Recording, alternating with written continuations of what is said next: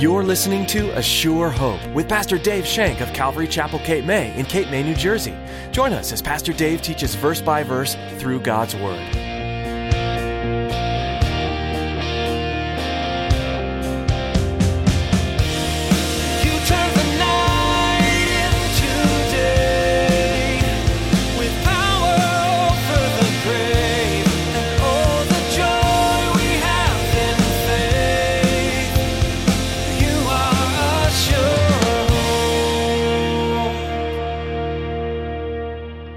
The Lord has raised that person up, has given them responsibility, and they're already doing certain responsibilities, and all we do is put a title on it pastor. That's ordination. Man recognizing what God has already accomplished in a heart. Man recognizing what God has already done in the heart. Samuel pouring the oil on him. I love the fact that he said, Is it not because the Lord has anointed you commander? I'm just doing the heavy work here. The Lord already did it. You're commander because the Lord said so. God ordains and calls men to do His work in this world. God orchestrates details in people's lives that lead and guide them toward their calling. Pastor Dave will explain how it is that God uses men to confirm and recognize God's calling in their lives. It's important to recognize what God is doing for others. And here's Pastor Dave in the book of 1 Samuel chapter 10 as he begins his message, The Anointing.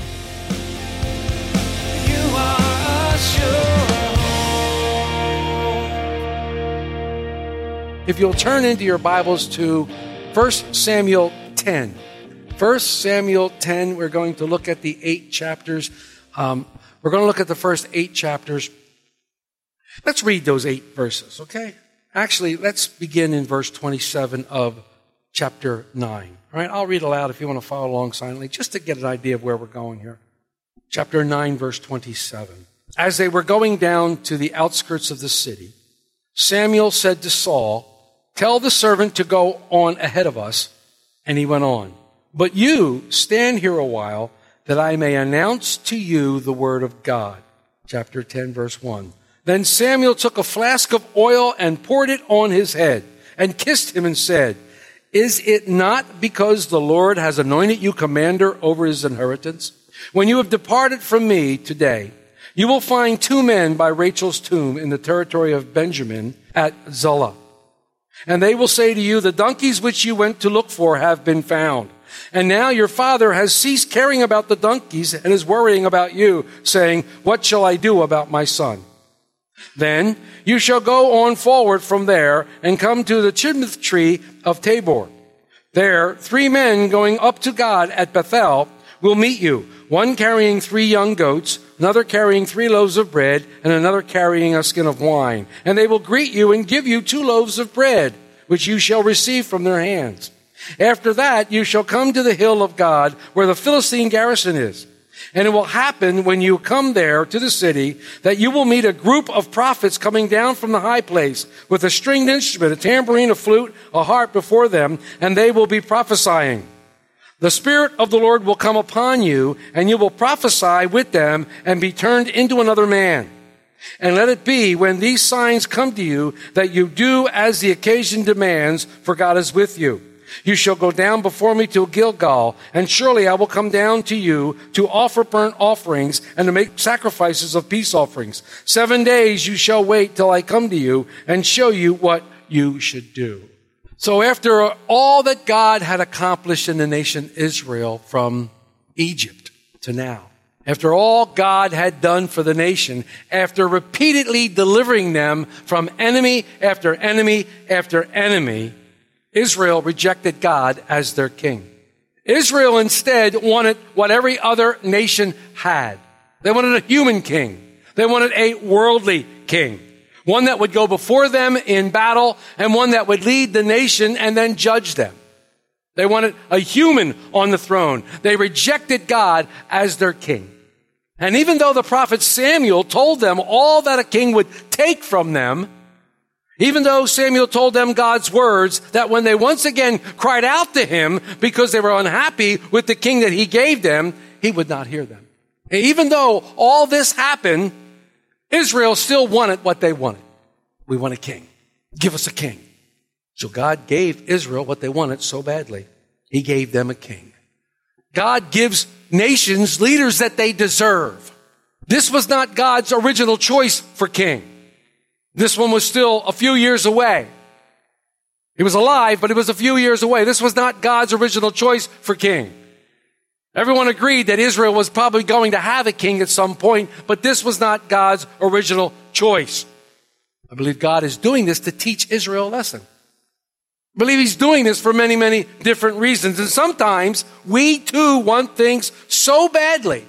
And even though we know the bad consequences of getting what we want, we want that particular thing or whatever so badly that we choose it instead of listening to God. We do. Been there, done that myself. And when this happens, God gives us over to our own desires.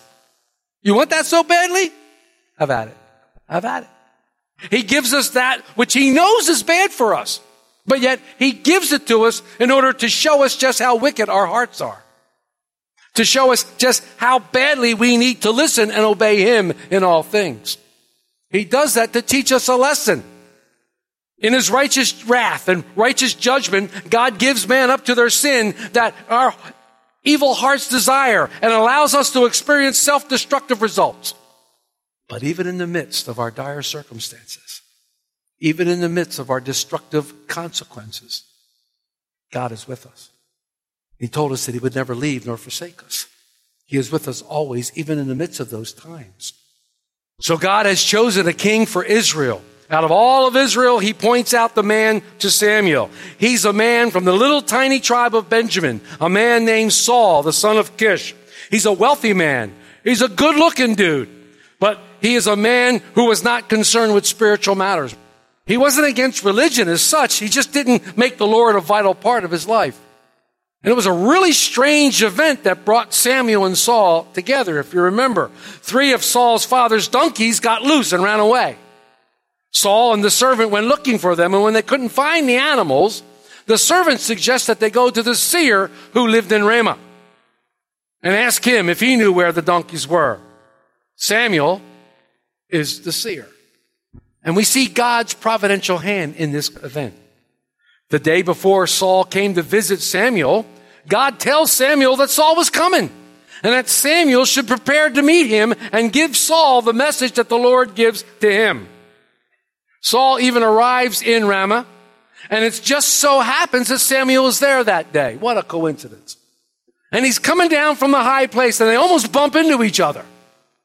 God set it all up. Go over to chapter 9 and look at 16 and 17. Then Saul drew near to Samuel in the gate and said, Please tell me where the seer's house. Now, he wasn't real spiritual. Samuel was the judge of all of Israel. He was well known as a prophet. All of Israel knew that he was a prophet.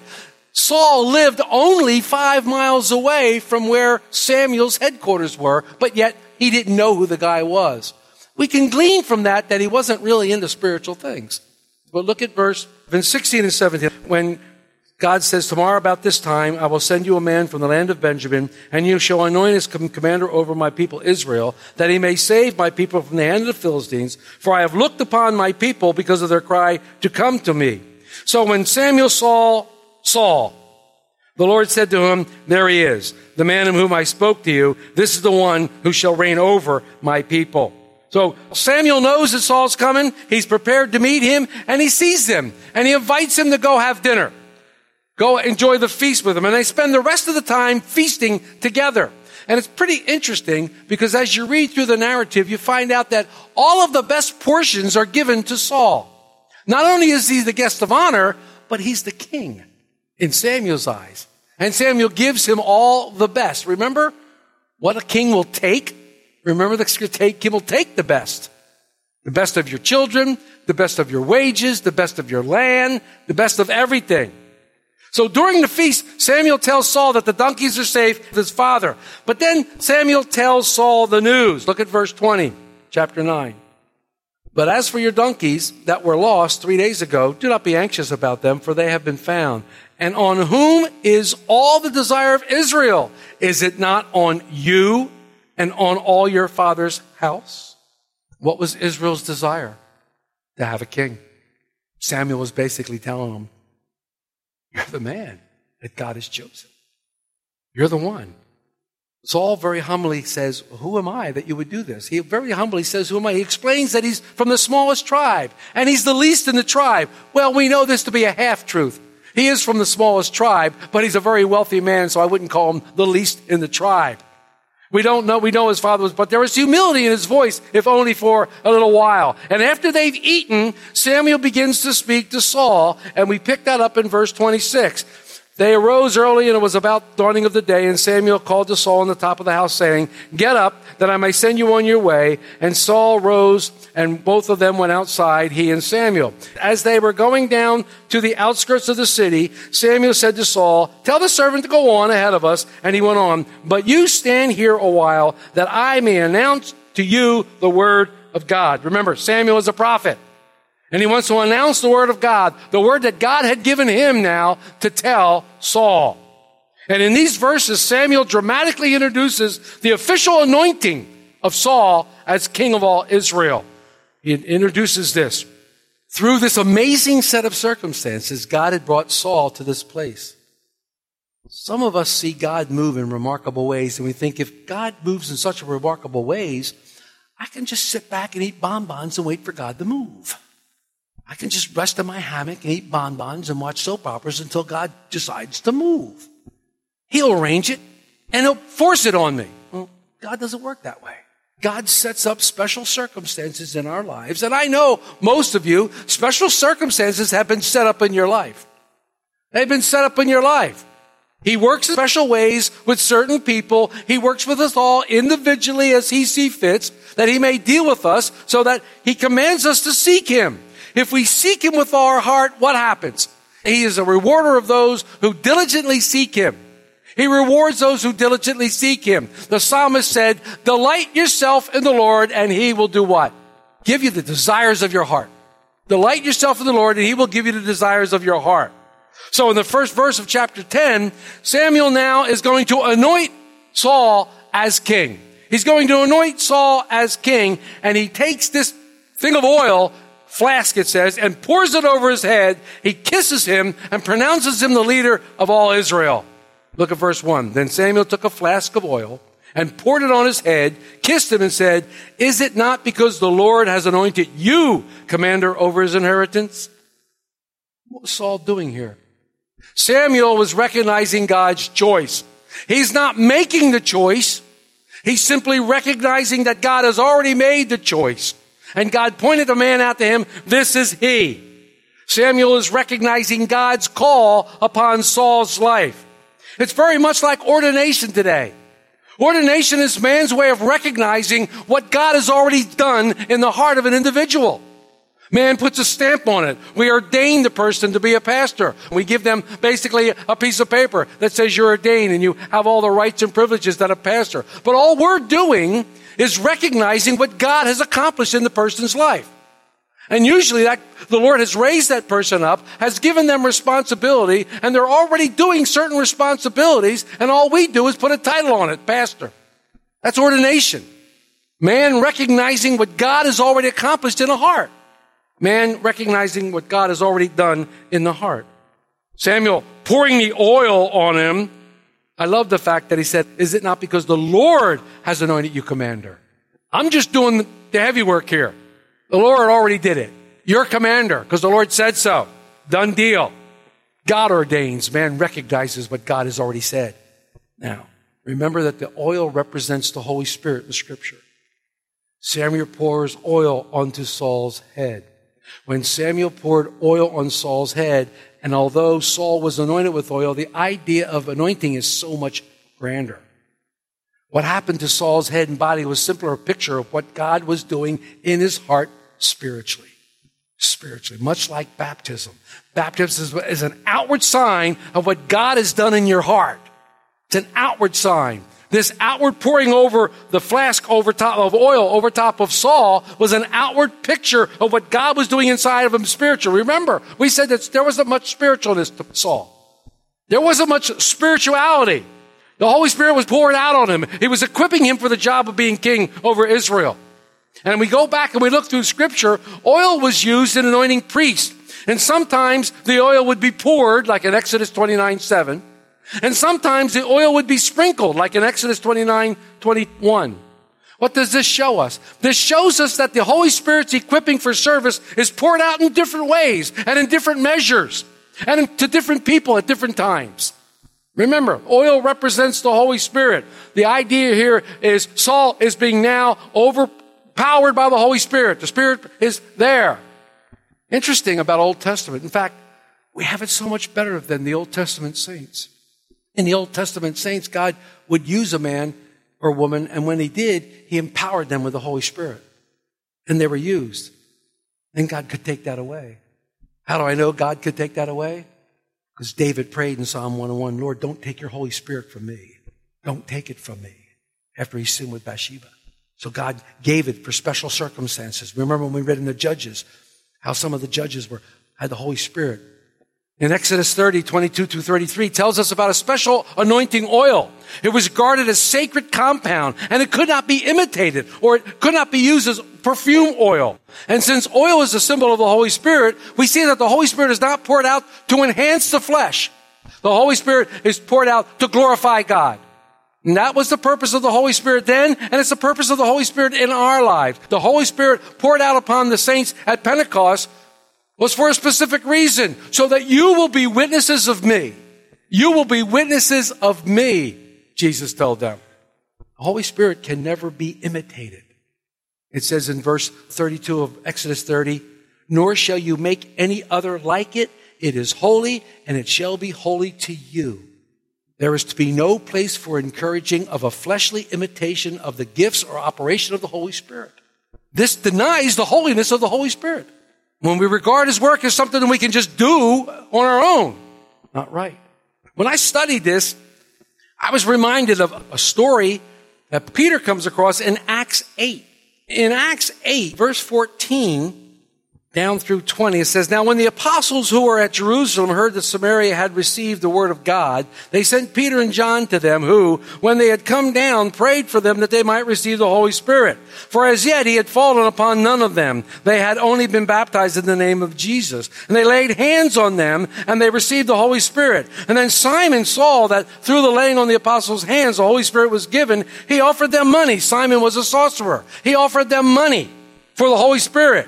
Give me the power so anyone whom I lay hands on, I may receive the Holy Spirit. But Peter said to him, Your money perished with you because you thought that the gift of God could be purchased with money. You see, the fleshly use of the Spirit is denied by God. We cannot imitate the Spirit or use it in a fleshly manner. Samuel pours the oil on his head and anoints him, and this symbolizes the Holy Spirit. But something else happens with the Holy Spirit that we can also apply to our lives in a few verses. Samuel kissed him. It was a sign of support for his king. It was important that the very first king of Israel feel the support of the man of God, thus having God's blessing. Very, very important. God had anointed Saul, and there were many aspects of the anointing that were very, very memorable to Saul. And there's three. Number one, it was a secret anointing. It wasn't done in front of the entire crowd as yet. It wasn't done before the entire nation.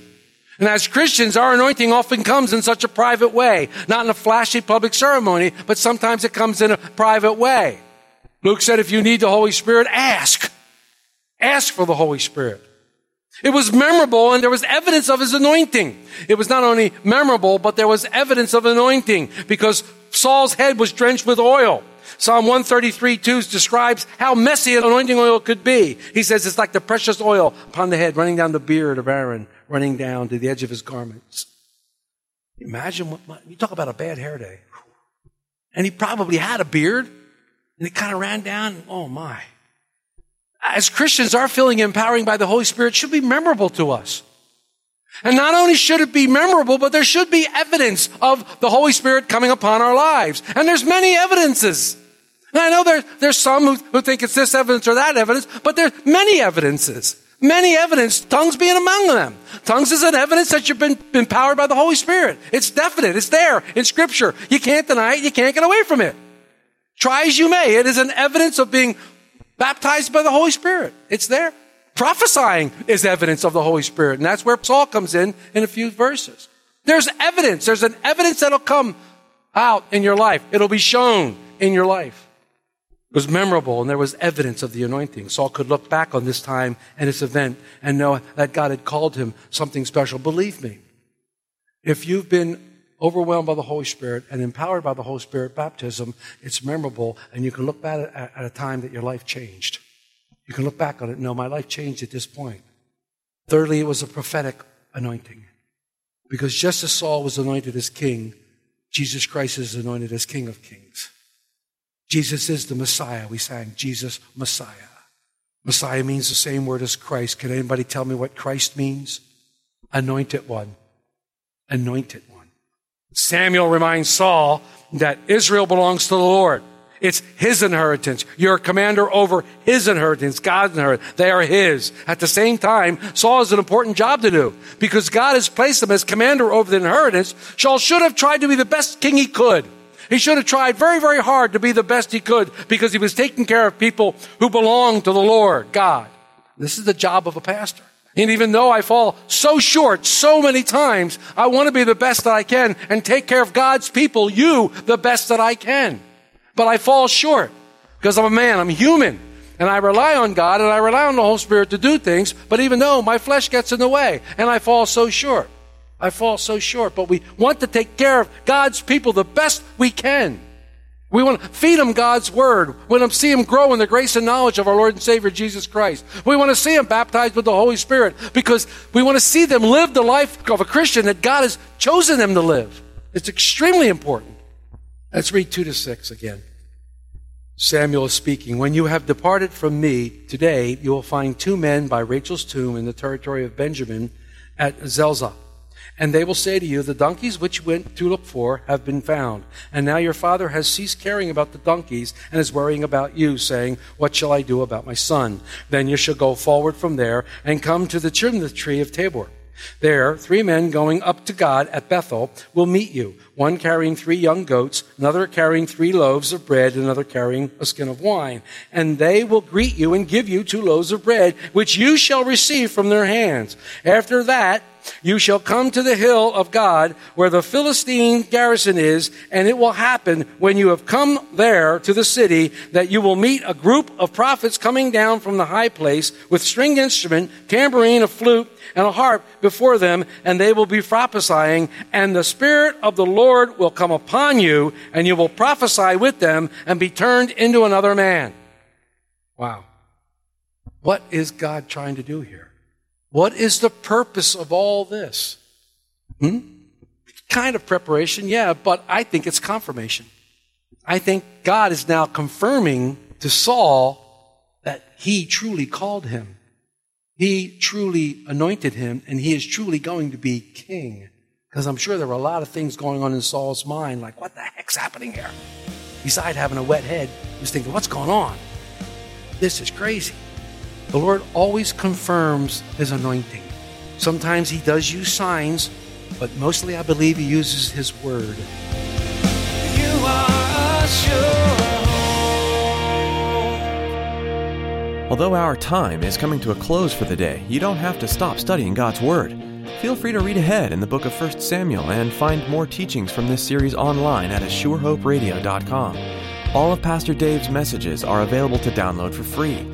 You can even subscribe to our podcast on iTunes to have updated messages sent right to your computer or phone. Find links at our website. Again, that's ASureHopeRadio.com. While we'd like to invite you to join us in person for church at Calvary Chapel Cape May, right now we're following the Lord's guidance and remaining closed.